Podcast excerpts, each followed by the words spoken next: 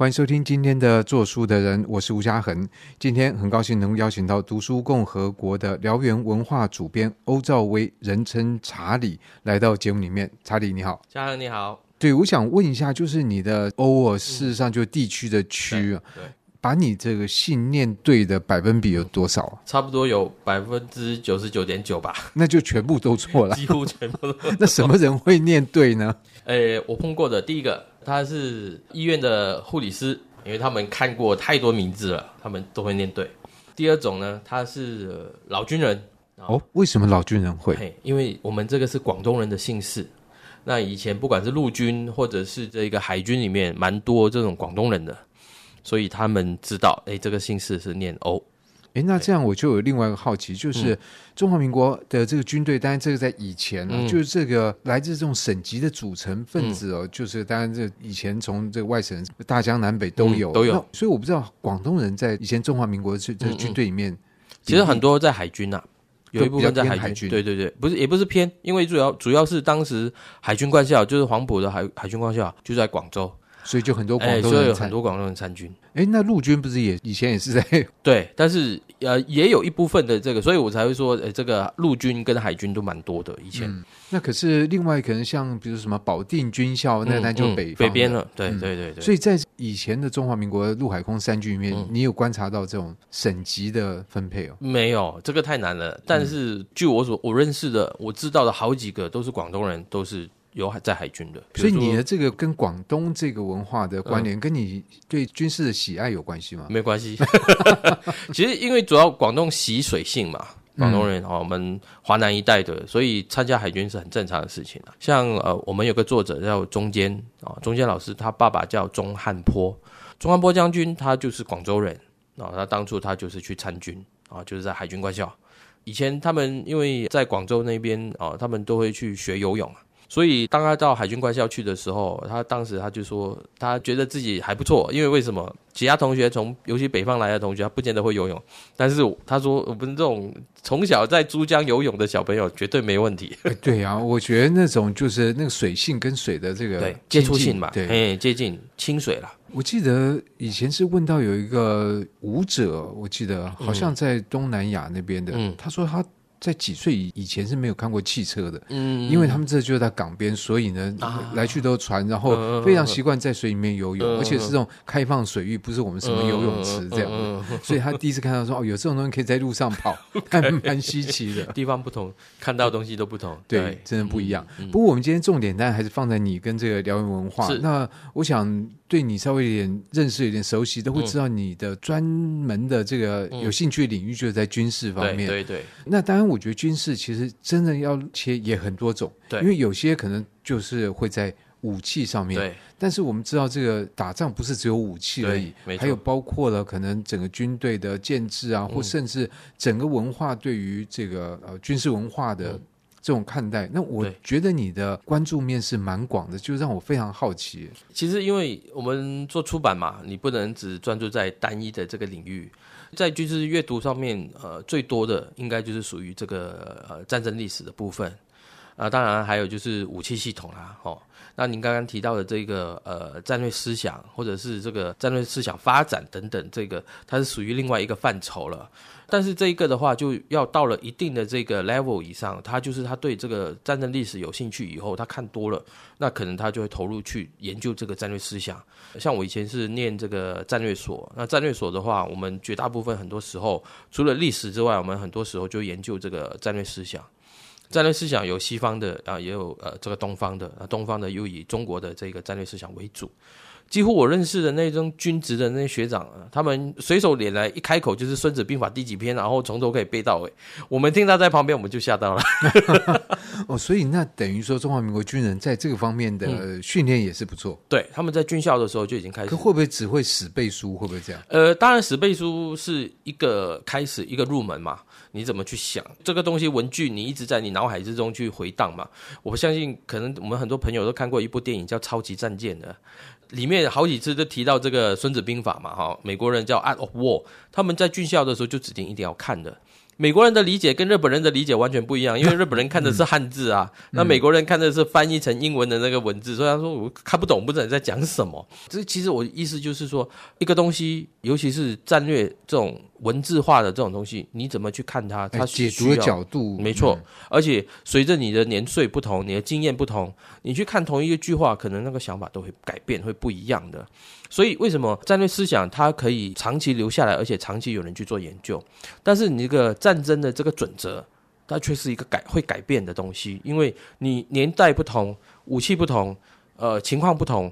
你的这以前写的这个东西，可能就会不见得就可以呃沿用到现在。比如说拿破仑的这个，他对于这个作战的一些想法就没有办法留下来，反而是克劳塞维兹的这个战争论的这些想法就可以留下来。那因为这个克劳塞维奇他是比较是战略的，对，他是一一个属于比较开放式的一个架构的。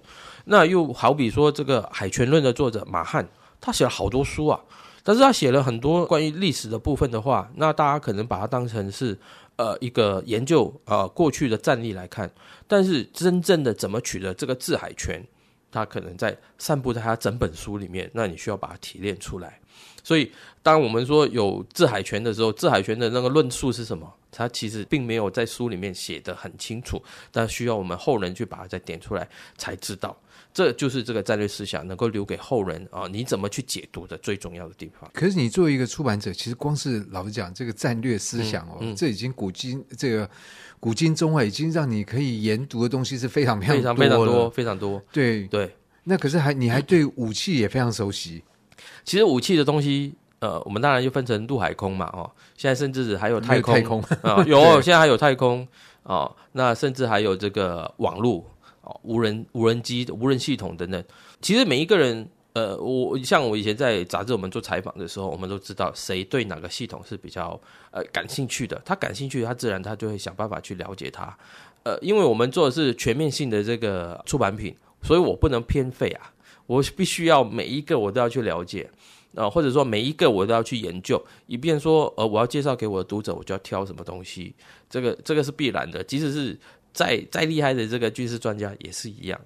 嗯，不过我们说这个武器日新月异啊，嗯、所以你这个有一些变革，你要跟的蛮紧的。对，呃，平常就要做功课啊，都要多看多听。所以平常我的 YouTube 的节目里面有很多这种军事的节目，每天在看。然后家里的频道一开的一定是国家地理跟 Discovery，因为一定会有军事的这个纪录片。即使已经知道的、看过的，让他们有新的题材出来的时候，还是会收看。对，那即使是旧的题材，我觉得往往国外看到一些呃，这个影片拍的风格、嗯、手法、对叙述的角度，完全不也也会不一样，完全不一样。对，所以看到有时候你说，哎，这个你好像知道，一看那个节目，哎，嗯嗯，蛮蛮有新意的。对对，就从不同的角度去解读的话，嗯、那你接收到的讯息的不一样。也许你以前你你知道，但是哎。哦，原来是这样子，尤其是电影的手法。那因为现在很多都是用 CG 的方式，你会看到，比如说前几年有一部叫《决战中途岛》哦，那那时候因为它大部分用 CG 嘛，它拍出来的时候一开始大家蛮期待的，但是拍完了以后大家说，嗯，还还是普普，反而是旧版的那个中途岛大家觉得比较好看，因为都它就采用了很多这个纪录片。但是我觉得两部片它都有不一样。诉说着同一件事情，但是在不同的故事、不同的描述方式。尤其是我以前我编过一本书，就是叫《企业号的故事》。企业号它就是就是整个二战美国主要的海战，它都经历过的一艘航空母舰。所以你从在这个角度来看的话，其实我觉得第一部跟第二部它都有它的一个给人不同的角度去看。又或者说《Top Gun》也是一样啊啊！很多人说啊，以前那一部老掉牙了哦，那后来这一部的话，很多人说很好看。它其实两部都好看。它各有所需啦，就是你你要从什么角度去看这部电影？哇，那等于电影也是要在你的防守范围内，对，都在我手背范围之内，欸、这非常大。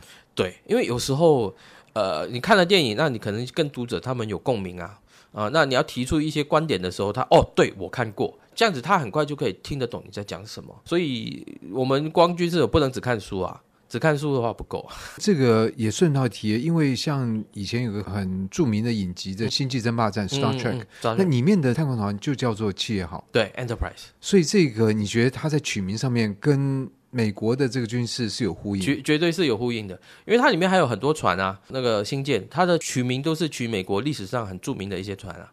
哇，所以等于说，我们做一个外国的呃影集，其实看这个好像觉得跟现实没有什么关联。对，但是如果对美国的军事的历史有些了解，嗯、就知道其中用了很多的典故。对对对对对，对，有，比如说 Bainbridge 啊。比如说是，当然 Enterprise 是一个 Yorktown 啊等等这一种在 Star Trek 里面都会有。哎，Yorktown 是不是在珍珠港被击沉？呃，中途岛被击沉。对，哇，所以这个真的这个领域看起来好像很小，但其实里面牵涉很很广。对，它就从从现现实的地方里面去延伸到科幻这一块嘛，所以这个军事里面的很多东西都会跟科幻有关，所以军事迷跟这个科幻电影迷他们有时候会重叠，是重叠的，会重叠的。那你自己对于这方面的兴趣是？从什么时候开始呢？因为我觉得这样听你讲起来，你对这部分非常熟悉。嗯、那大概不是说三五年的功力可以造就的哦。我从小的时候开始，多小？从我有记忆以来吧。哦，所以就蒋公看那个于力争上游，应该就那个年纪就对，差不多。因为我爸爸爱看战争电影。我从小的时候，我们家里我们看的都是巴顿偷袭珍珠港啊、呃，这个呃绿扁帽啊等等这些电影，而且我爸是不停重复在看。那那，那所以你从小就跟你爸爸一起看？对啊，我爸看，我们就坐在旁边看啊。哎，那我觉得这对爸爸来讲也很好。就我，我看这个片子一再再看，我觉得哇，好好看。对，如果家人说哦，拜托你怎么又看一遍？呃，对啊，女眷就全部跑开了。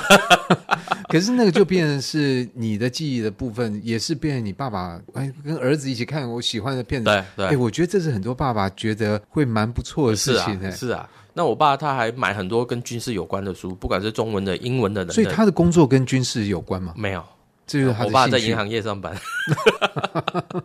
嗯，那因为他纯粹喜欢看嘛。哦，那我们就耳濡目染。那书，你就看这些书，爸爸看着，他摆在家里面，哎、啊，你就可以拿来看啊。因为以前我们小的时候，我相信大部分的读者，像我这种现在四五十岁的，都有一个记忆，就是说书都可以在家里面都会翻到烂。因为没有那么多书，对，没有多书哦。嗯、那买书的机会可能就是等到大型的书展的时候才会去买。所以你说一本书就从头开看到尾，然后里面的从尾看到头，哎，对对对，里面的图片在哪边哦？这个图片讲什么？大家都知道清清楚楚。所以以前我们对这种军事的这种养分的吸收就是这样来的。哎，所以这就讲到另外一个，但现在我觉得在资讯上面那是爆量。那有时候我们觉得好像看很多，嗯、但是我们缺乏像你小时候那样，就是同一个东西重复看，重复一直在看。看对，印象就很深刻，嗯、而且从此以后就会记得。哎，可是那你从小看这些电影，不会先入为主？就比如看巴顿将军，嗯、哦，巴顿将军，哦，那个个性呢，就打士兵，对对对对，哦，怎样怎样，怎样，就是说你会形成一个电影要给你的一种善恶的，一定会有，一定会有，因为小时候嘛，你这那个他要表达的那个善恶面，小孩子就会问的，谁是好人，谁是坏人？对，对 小孩子第一就会问的。但是即使到现在哦。那个电影我还是会拿回来看，那个感受就不一样了哦。比如说麦克阿瑟将军好了哦，我从小的时候我我爸也爱看啊。小的时候我们看就知道哦，他在西点军校的那一场演讲啊，一开始他就说 “duty honor country” 啊，责任荣誉啊国家。你从小的时候，即使你英文不好，你这三个字你每天在听的时候，你就 烙印到心里面。没错，你会看到他在那个餐厅里面那个演讲。演讲呢，对好几千个学生在演讲的时候，他的那个 tone，他的那个演员，他表达的那种方式，你就感受到那个演说对你内心的那种震撼。还有阅兵的时候的那个音乐，以前你可纯粹小孩子可能说哇，好紧张，有打的时候我就坐下来看或者怎么样的，那你不见得听得懂。但是随着你年岁越来越大，你的英文的能力越来越好了，你就直接就可以知道他在讲什么。音乐的表达、拍摄的手法，甚至我当时我记得我印象最深刻就是，他们就在已经退役的米苏里的军舰上面重拍那个日军投降的那个过程。其实那个船已经是退役了，换句话说，他没有在作战能力。他就放在港口港，对对对对，好像可以参观的。哎，那时候还没有，还没有，还没有。那时候算是一条现在讲法就是说报废的船哈，但是它叫封存呐，专业术语是封存，就等到有一天我需要的时候，我可以重新让它拉出来。那后来的确也这样子拉出来，在上面拍摄的时候，你你看到那个场景说，哇，跟我在照片上面看到的一模一样。当然一模一样，就是在实际的船对实际的船舰上面拍，所以你看到这个的时候，那感觉哇，那真的和完全不一样。可是也可能观众他不知道这一点，所以他觉得就是一般的，你要搭景的或者什么这样。对对对，所以重看很多次，你会去研究，就会看很多这种花絮什么之类的。像我最近我就解封以后，我去东京。麦克阿瑟的总部就在皇居的对面，叫第一生命大厦。我就是特地跑去那边去拍照。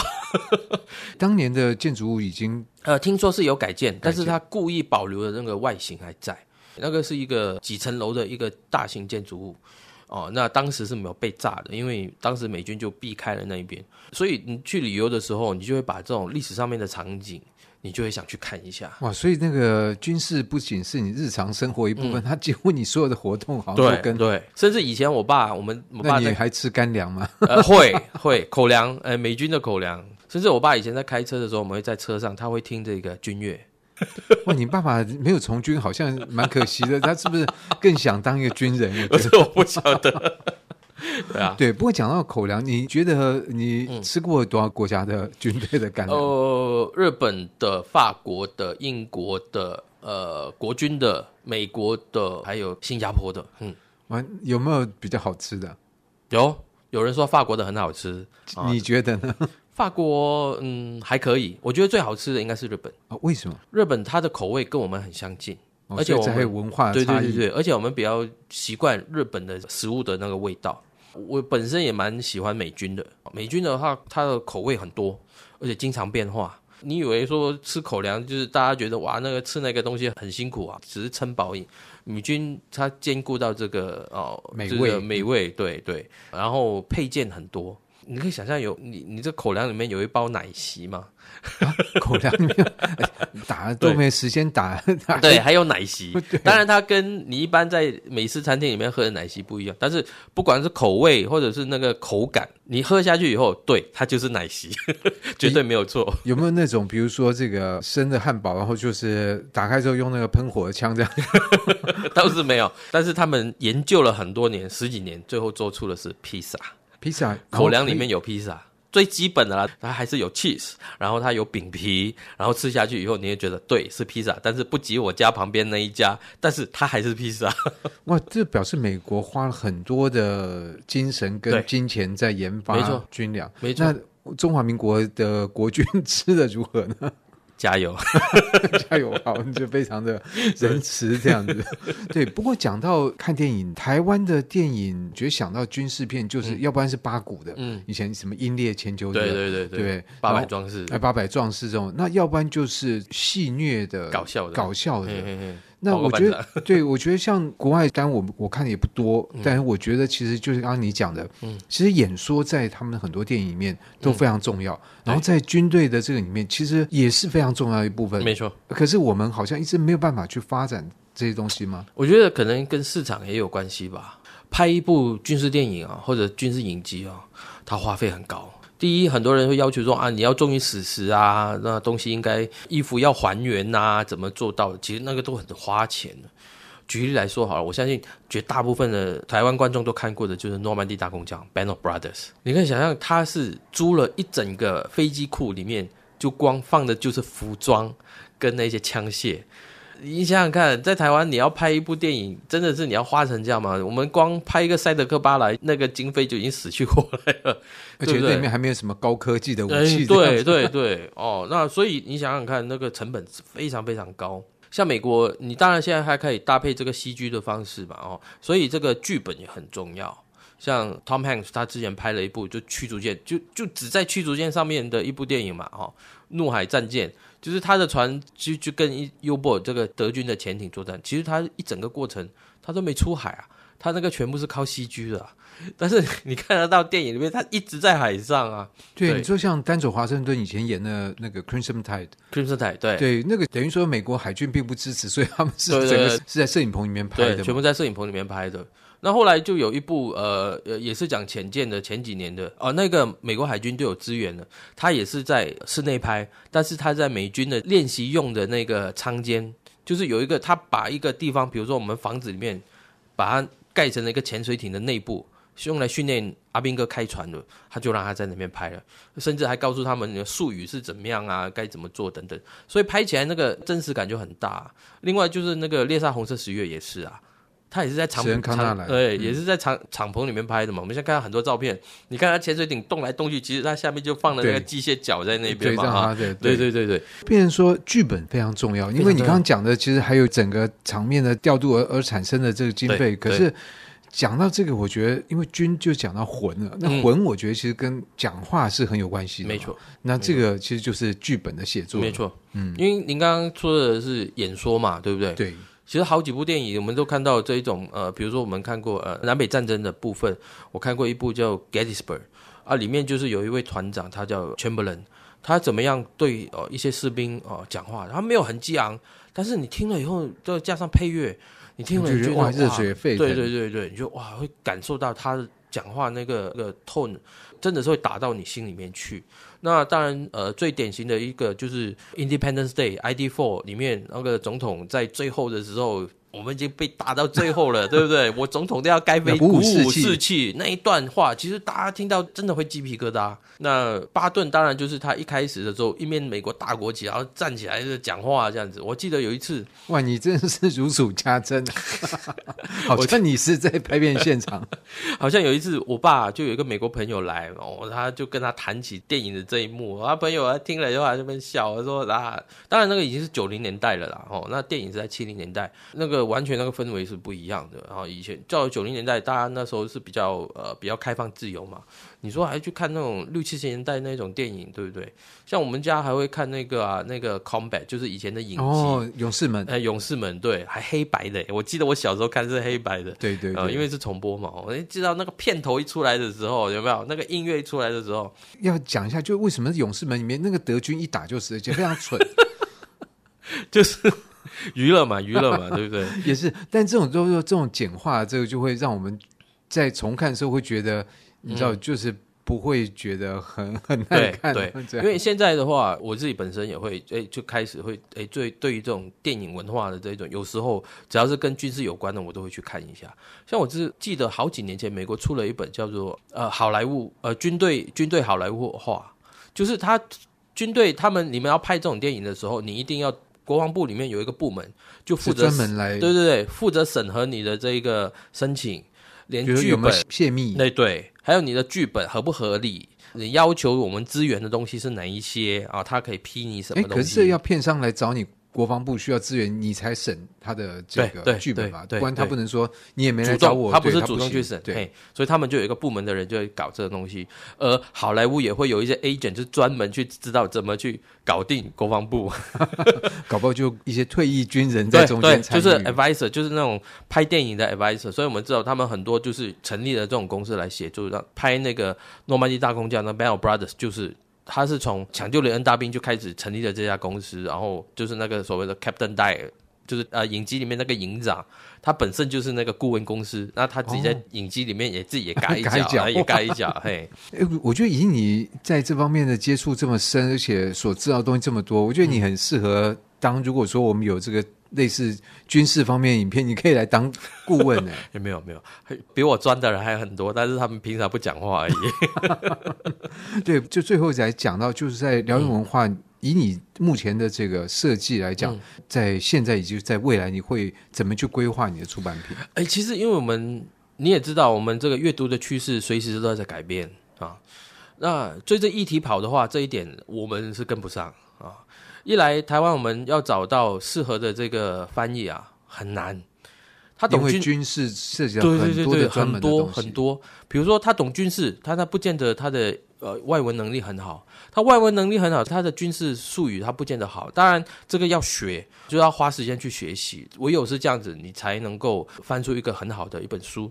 否则的话，其实我花很多时间在审稿，在改，在看你这个对对对术语有没有翻对这样。对对对，那有时候可能它不是术语，它是可能是俚语。我曾经有一个，哦、我已经一个军队里面这种东西很多很多，我曾经有一个译者，他已经算是不错了，但是他也被骗啊啊！因为美国人他们很多东西喜欢简写，比如说弹射器，它全文叫做 catapult，军人有时候久了，他喜欢有些简称，对啊，就叫 cat。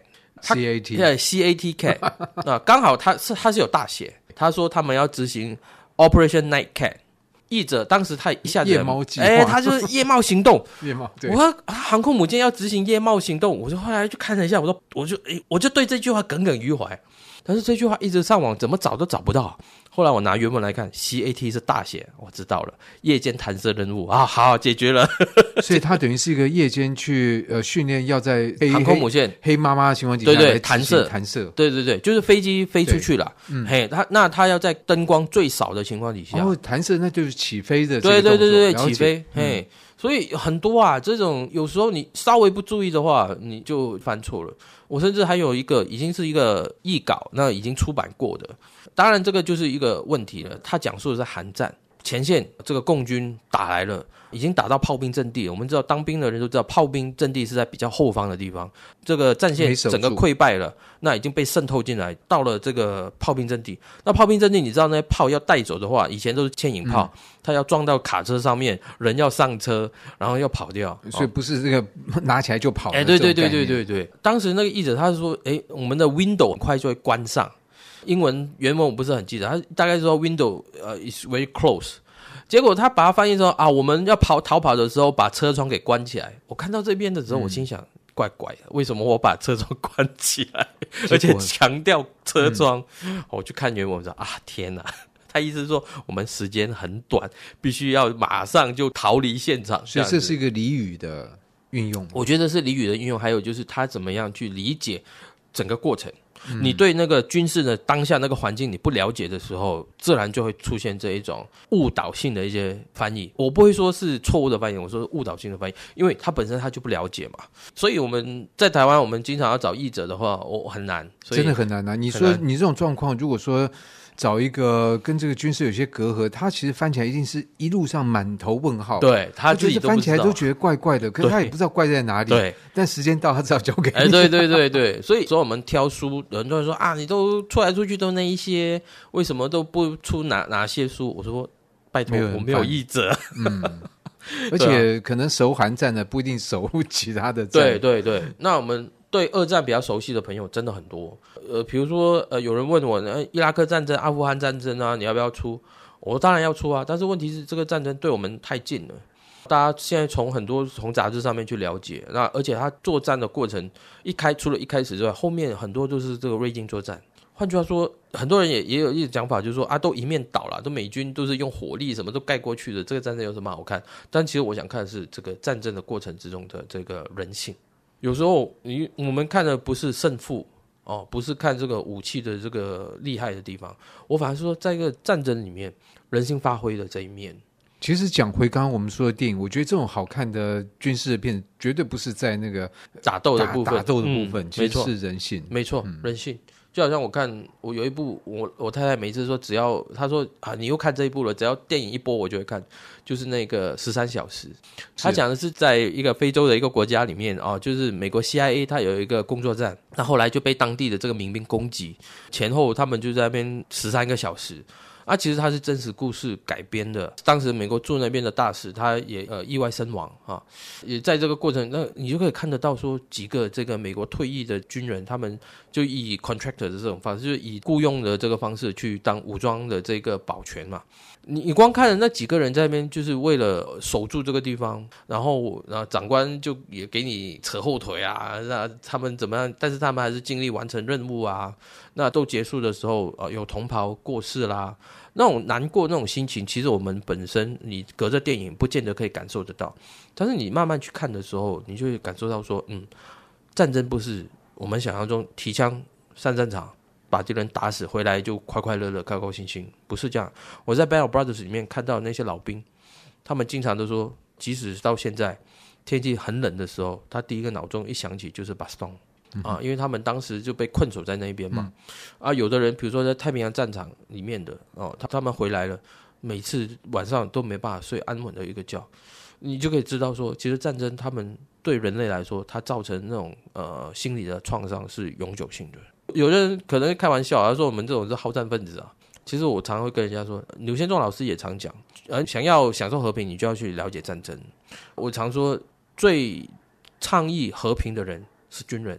啊，麦克阿瑟也这样子讲过，因为军人他知道战争有多恐怖，对，他知道战争有多可怕哦，他绝对不想自己再经历另外一次的提枪上战场那种经验，所以我我常会跟大家说，你想了解和平的话，多可贵，你就去了解战争，唯有这样子你才知道。所以这也是辽源文化的宗旨，其中一个宗旨啦。嘿，像我自己编过一本书叫《狙杀太阳旗》，它里面提到两次这个轰炸广岛跟轰炸长崎。我不晓得我们听众朋友有没有去过这两个城市啊？因为它不算是大家旅游的第一选择。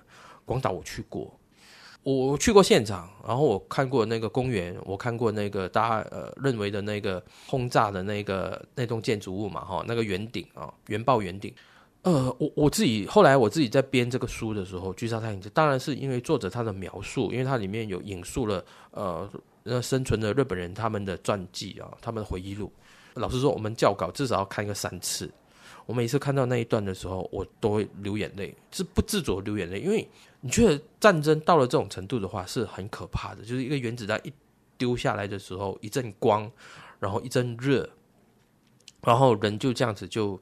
呃，可能呃，你当然可能没有在当下，你可能逃过了啊。那之后可能你还会面对一些问题，而且那时候最可怕，因为我去过广岛，人知道广岛它是一个有很多河川的一个城市，平常现在看起来是很很漂亮、很美丽。当时很多那种被原子弹啊、呃，即使被辐射呃影响到的人，他很烫，他脑海中第一时间就跳到跳到水里面去，但是。